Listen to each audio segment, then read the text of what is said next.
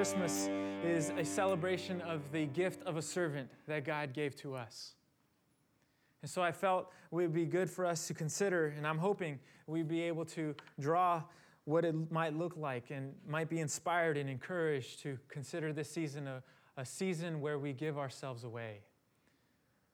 But I think it's best described that Jesus is the servant, that Jesus came as a servant by the Apostle Paul in this letter that he wrote to the Philippians. And if you were to open up your handout at the bottom, there's a scripture, or we'll just put it up right up top. And Paul wrote this letter to these believers in Philippi, and he, right before this verse, he said that God, that Jesus was equal with God. And if he wanted to, he could take the rights of divinity upon himself. We're told that he made himself of no reputation. That is, he did not take these rights. Instead, he took the form of a bondservant, as, as one without rights. And he came, he came to us as a bondservant, coming in the likeness of men. And Christmas, Christmas is a celebration of the one who came as a servant. Christmas is a celebration of God drawing near to us in the form of a child and Jesus being born and living out and modeling what service looks like and what perhaps the best life looks like one of service, one of giving oneself away for others. And I felt compelled by this because personally I've been, I've been greatly encouraged and strengthened by people that have stepped into my life and have decided to serve me out of their energy and they've cr- sacrificed their time and stepped into my life when I've been going through struggles or I've had different points of pain and, and tough stuff. And people have served me, have stepped into my life and given themselves away on my behalf. And that, to me, will be something I, I will always appreciate. But it also has kind of something of a a feeling for me because I, I remember growing up in a home that, you know, my parents grew up in El Salvador and they immigrated their way here to San Francisco. And so I was born here and I grew up here. And I remember growing up in a family that really, we didn't have a lot. I mean, we, we had our needs met and we had uh, things that we needed, but there wasn't a big margin, right? It was out of a limited quantity that we lived. And I remember around Christmas season, we would have gatherings and we would share gifts and things of that nature. And I remember watching my parents, my mom and dad, sharing gifts out of a desire to serve others. And so instead of being able to give, you know, these gifts to other people in the family, my, my mom, after working hard all day, maybe you've seen people this way in your family or in the community that would labor all day and come home and then labor some more. And she would cook and she would prepare meals for people and she would prepare desserts and packages, and those would be Christmas gifts. And I remember her, even now, loves to sew and loves to knit and crochet, and she would make things for people out of a desire to serve. And I remember growing up with my grandfather who, who lived with us my whole life and is still at my parents' home. And I remember hearing stories about how my grandmother used to serve people in her community in El Salvador. And I remember hearing these stories, kind of sometimes being forced to hear these stories and uh, not really thinking a whole lot of them, just thinking, okay, yeah, my, my grandmother served people cool. And I remember this, this one time, just as I got older, you know, going to El Salvador with my family, and it kind of all connected for me. It made a real impression on me.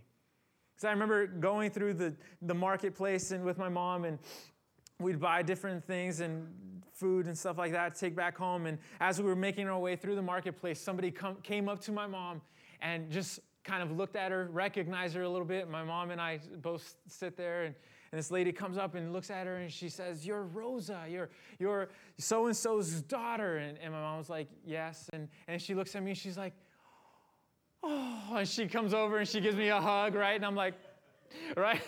and I'm feeling a little bit. She comes over, she's like, You must be her, her grandson. And, and so I was like, Yeah. And I, I just kind of didn't know how to really receive it the attention and just wanted to shake our hands and hug us and, and they just felt particularly joyful to see us and as we were talking, she started sharing that my grandmother met a real need in her family a long time ago. And that stuck with her. And she got her, her family that was nearby, she got her, her daughter and her grandson to come over and say, These are the people that provided their grandmother, his grandmother, her mom provided for us when we didn't have anything. She gave us the ability to have a meal, and she, you remember, you know, she just started recounting the different things, a dress that was, that was provided for, that was helped provide a gift in Christmas time, pair of shoes. I mean, very small things. But the idea was that she was impressed. She was just filled with tremendous joy and impacted by the service my grandmother had given her. And we, who really I had nothing to do with this, was receiving tremendous joy. Because at some point, years ago, thousands of miles away from where I live, my grandmother decided to say, I have very little to give, but I will give myself, I will serve, seek to meet a need. And I remember, and I just, just started recording all, remembering all the stories my grandfather shared, and it just kind of started impacting me. It's like these people are alive, they really happened. These weren't just stories. Lives were affected, families were affected. Because one person decided to serve. And as I sit in the Christmas story, I, I was looking through it and mulling it over, and I realized that the Christmas story in itself has so much of serving in it. So much of the Christmas story is written out of just this attitude of serving and surrendering and a response of service to what God is doing.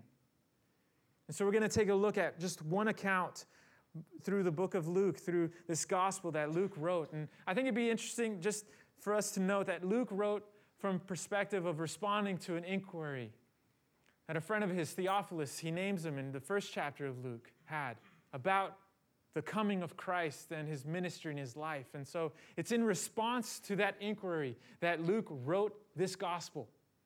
And it's out of this response and inquiry that we are able to live out of this today. And, and each of the gospels have different angles and perspectives and vantage points.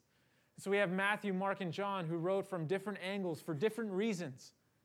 And we're able to group them together and see over the life of the same person and the birth of Christ and his ministry and his life, we're able to see different perspectives. And it comes together and it gives us a full picture of what it looked like. And so today we're just going to look at one of those angles. We're told that in his response to Theophilus, he says to him in verse 1, he says, It came to pass in those days, those days being the days that Christ was born.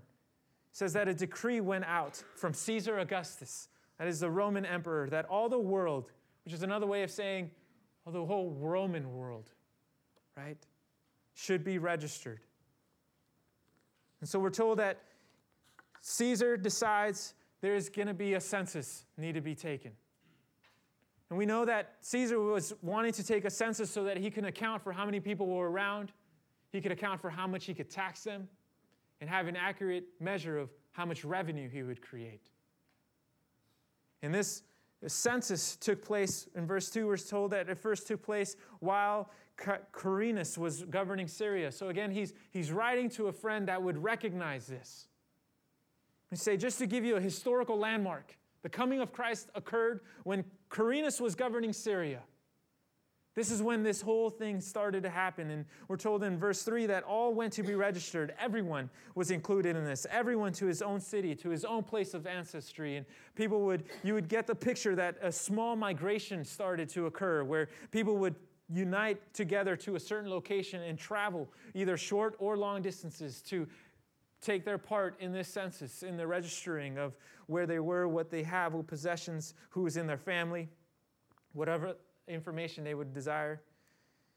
And so we're told in verse 4 that Joseph also went up from Galilee, and, and he inserts Joseph and Mary, Galilee being up north, out of the city of Nazareth. We're told that they make the journey into Judea, into the city of David, which is called Bethlehem, because he was of the house and lineage of David. That is, that is where he, his ancestry was from. He went to be registered with Mary so he had Mary with him, his betrothed wife, who was with child. It'd be good for us to kind of understand the, the backstory to what's going on. Because I think on one hand, we have Mary. which we need to acknowledge what happened in her life before this occurred. Because Mary is sitting there engaged to Joseph, a young woman, and God enters her life and says, Mary, you have found favor. You will be pregnant with the Son of God. Now, Mary is in this point engaged, is not married to Joseph.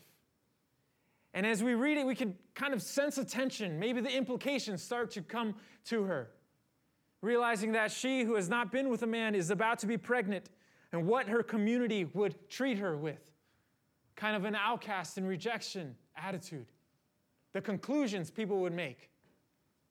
Maybe the way her family would be smeared, her, the honor of her family would be tainted. And at the very least, right, her own virtue highly questioned. You get the idea that her impl- she's thinking through the implications of what God is asking of her. Because it's not like she could go around saying, Yep, this is the Son of God. right here. Just happened. Nope. I, you know, she can't really explain it, right? I, yeah, Mary, right. you get the idea. It would really cause her to be in an uncomfortable situation, unwanted attention, ridicule. And yet her response is one of surrender. I think it'd be good for us to see how she phrased her response. So her response said, You know, I am the Lord's servant. God asked something of her, and her response was to say, I am at your service, God. May everything you have said about me be done, and may it come true. And so, on one hand, we have the Christmas story being written through a life of a person who decided to respond to God by saying, I will serve. Now, on the other hand, we have Joseph, who once he finds out that Mary is pregnant, has a bit of a problem with it. We're told that he, because he's a just and merciful man, decides within himself to put her away secretly. That is, to end the relationship secretly. More so out of an act of kindness toward her.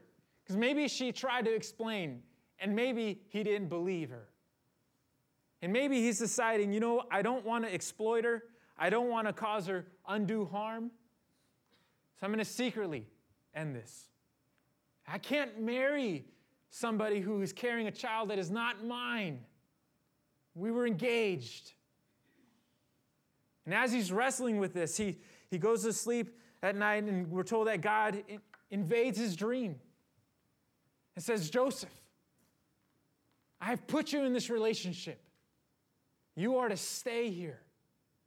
Do not be afraid to take her as your wife. I am doing this in her life. You must remain with her. Joseph wakes up and decides to take her as his wife, and in many ways, he decides to serve her. His response was one of serving her so that she could serve the Lord. And so, this Christmas story comes about through two people's lives who decided to respond to God by saying, I am here available to serve. We are living out the result. We are able to celebrate because two people decided to serve. It's all over the Christmas account. All over it. And so we're told that not only it's with this understanding that they have now they're together, they're probably enduring the implications of her pregnancy, the unwanted attention, the criticism.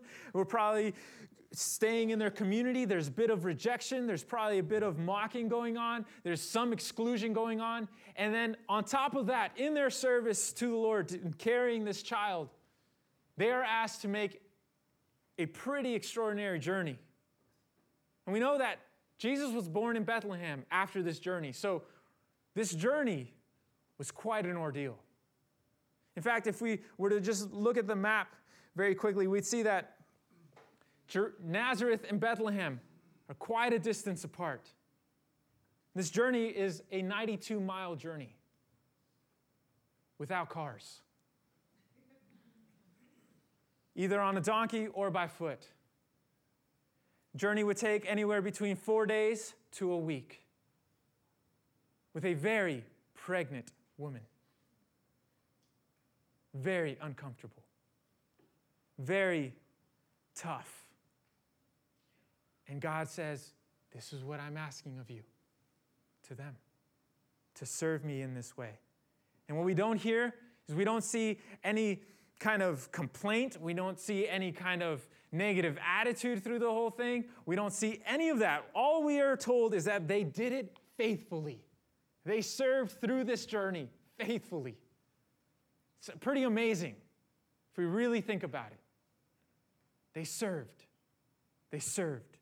They served. And so in verse 6, we're told that it was while they were there that the days were completed for her to be delivered. That is, her time had come. While they were there in Bethlehem, her time had come. Her time of labor had approached. And she brought forth her son her firstborn son and wrapped him, right? This is the image we are familiar with. Wrapped him in swaddling cloths and laid him in a manger. What a, a very tender, gentle, humble picture. She delivered in a stable, laid Jesus down in a manger, and we're just told in kind of almost in passing, almost as if didn't really need to be said, because there was no room in the inn. So, so we have two people who endured the awkward attention that was brought to them because of this gift God was giving them and because of this service they were giving. And then they're asked to make this hard journey on foot or by donkey in the midst of tough circumstances. And then they come to Bethlehem. They, they do what they are required to do. And then when they come to the inn, there is no room. And that's not what dominates. That's just a small detail. What dominates is what happens through their service. God brings forth his son in their midst.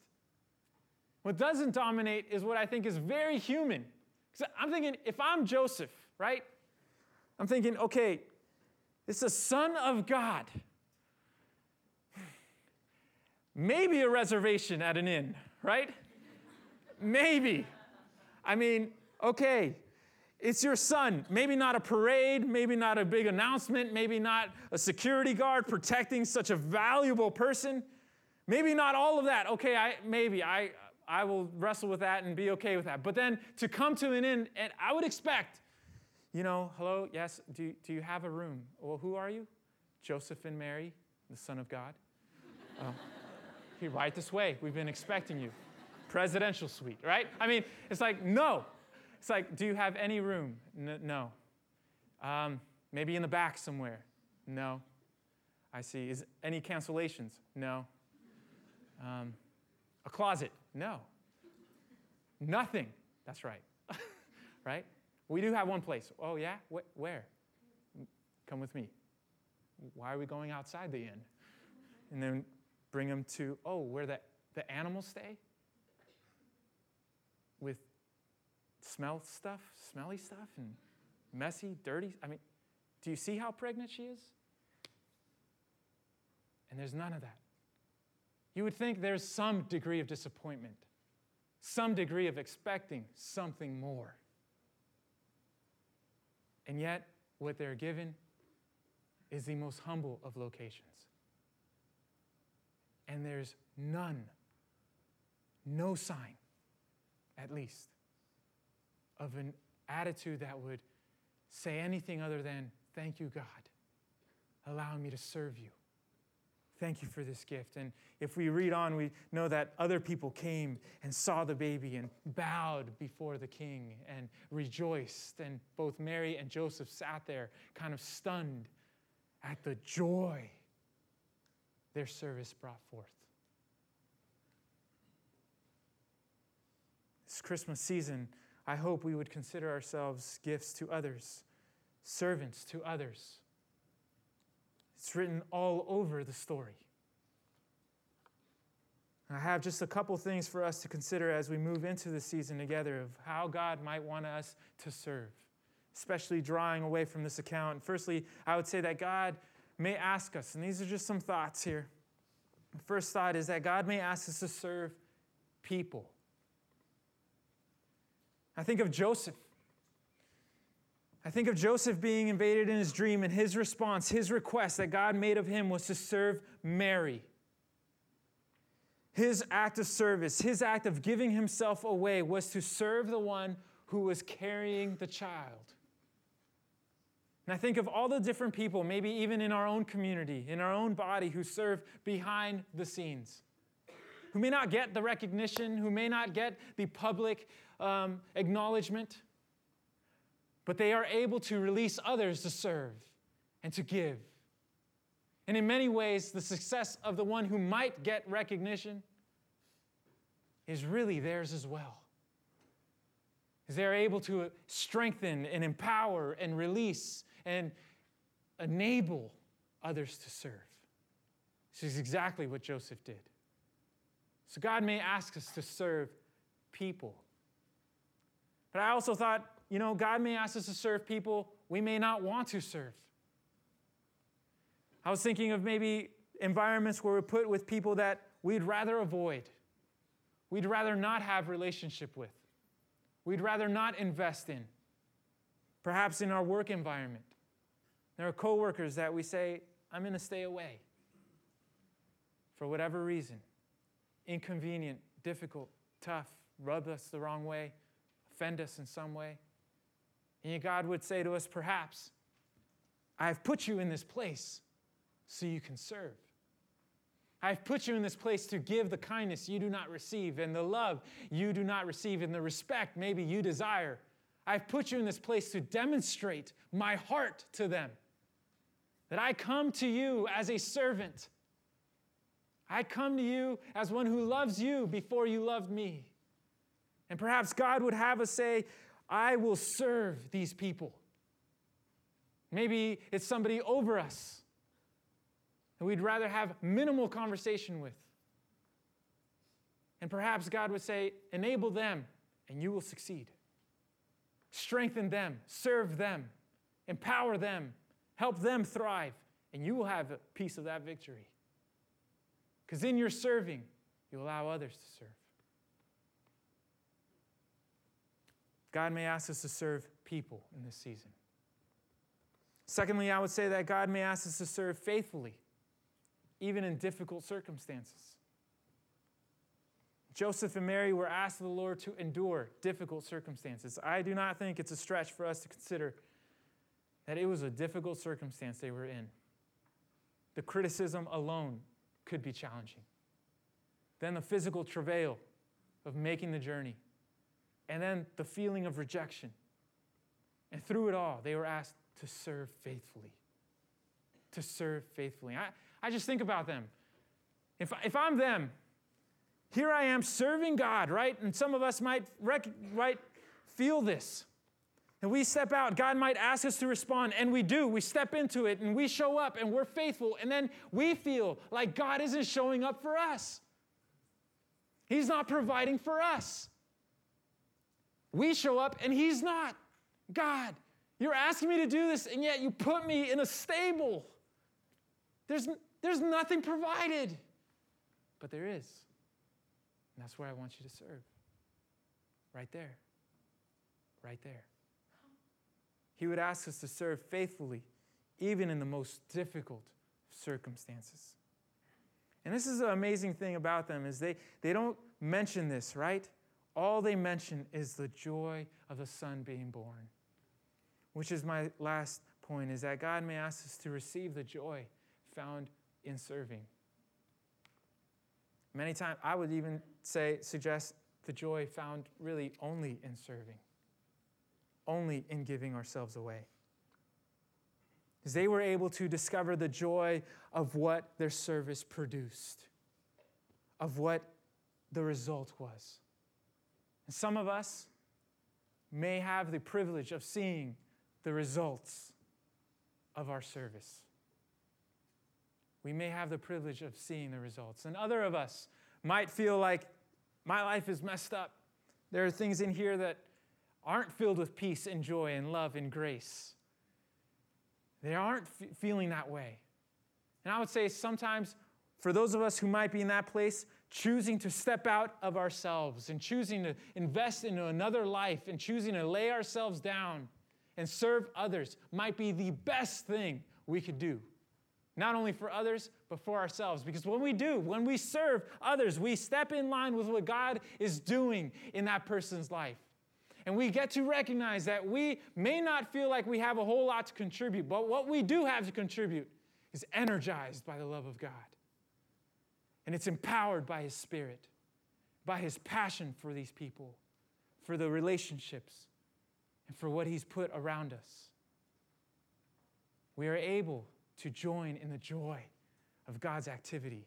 It's been written down throughout the years. We're able to join, continuing the movement of His love.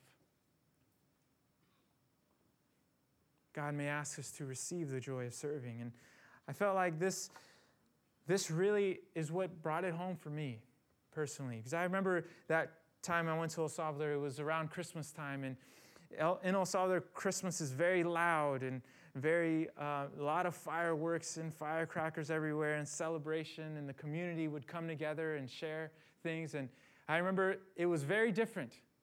There weren't a whole lot of gifts that were wow. There was a lot of meals. There were a lot of things created out of a heart of saying, I have little, but what I have is yours. And the joy in that environment was just powerful. And it's not just there. I remember going to different missions trips, experiencing the same degree of joy. It's almost as if when we don't have what we used to have materially, when we don't have the fiscal ability to give what we would like to give, that we are distilled down to give what we have to give, which is our life. Because we all have a life to give. All of us. And no gift of service can ever be diminished ever be diminished in light of what Christ has done, the greatest servant that ever lived among us. May we move into this Christmas season with this desire. And I was thinking of just some practical ways we can step into this together in light of the season we're walking into. I, I think there are the common ways of teaming up with organizations that seek to meet the needs of the underprivileged and provide a meal or some clothing, an encouraging word, an ear to hear a conversation. we could do that. So I was thinking too, we can maybe perhaps consider opening up our homes, providing an environment that's hospitable and filled with life and celebration, and say, you know, you may not have your family nearby. You may not be able to afford to go back home. Why don't you join this family? The gift of Christ was our gift, everyone's gift. Let's join in together. And you might think, well, I don't know if I feel comfortable doing that. Perhaps our role could be to join up with somebody who's able to do that and serve somebody who's able to host and enable them and release them to provide that community. I, I know maybe some of you know of families that have done that even this week over Thanksgiving. I, I know of a couple, I definitely took advantage of that and enjoyed the food. But we can step in that way in Christmas this season. I was thinking of another way. Perhaps we could commit ourselves to praying for people. Maybe even praying for those people we'd rather avoid, the ones we'd rather not pray for. Maybe we could say, you know what, Lord, I'm going to contend for your blessing to take place in their life. I may never see it, but I'm going to contend for it. I'm going to pursue you on their behalf that your love would impact their lives. Yes, I might be hurt and offended by them, but I'm going to pursue you on their behalf. And may your joy of the season invade their lives. They may not recognize it, but may you knock on the door of their heart. And may you give them the ability to respond to you. May your life flow in them. May your blessing be upon them. May you give them a sense of joy in this season, wholeness and healing. May your presence be with them. And you know what happens when we start fighting on behalf of those we might not get along with? Something in our heart changes. The offense loses its power. Whatever grinds us starts loosening its grip on us. And we actually start caring. And we are able to really serve. It's a powerful, powerful dynamic it is the very heart of God toward us. Now, I really don't know how else, you know, God might be impressing you to serve. I was thinking it'd be nice in light of the season to write maybe a note or an encouraging letter to somebody we haven't been in contact with, a family member or a friend, giving them a call and just sharing words of encouragement and love. You just never know what a word can do. There have been many times in my life when I haven't really shared it with anyone, but I've been fighting discouragement, and somebody, for whatever reason, decided to send me either an email or a card or give me a call or whatever, what have you. And that word would impact me. It would fuel me and strengthen me and remind me of the blessings God has all around in my life. You just never know what a loving word can deliver. You just never know. Small act of serving. I don't, again, I don't know how God would impress you to serve. My hope is that really what it's all about is having our eyes wide open and being able to look and see for opportunities, needs that need to be met, and being willing to step into them.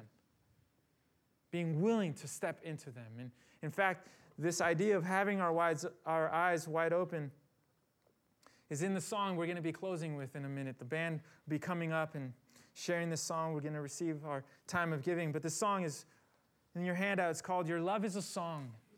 The stanza says, I've been keeping my eyes wide open. I have been keeping my eyes wide open because when we do that, when we decide to give ourselves away as servants, we step into the love God has for us. And his song of love is able to penetrate through our lives and be delivered through our acts of kindness and love and mercy and joy. And we're able to step into people's lives and see God flow through us. And his joy and his life and his love, the love of this season, is able to abound when we decide to serve. So may we step in the footsteps of the one who came as a servant May we join and team up with the love He has to share. May His song be sung through our actions this season. May the Spirit of Christmas, the Spirit of Christ, be among us as we decide to give our lives away. May that be how our season is defined. I'm going to pray. We're going to share in the song together. God, I thank you I thank you that you drew near to us in a very gentle, vulnerable, humble way. Jesus, I thank you for living the life you lived. Thank you for drawing near as a servant, serving us, and enabling us, empowering us to give ourselves away as servants to others. May your song of love flow in our lives and may your song of love flow through our servant like actions. We pray for your blessing over this season, over this word we've shared together. We pray for this in Jesus' name.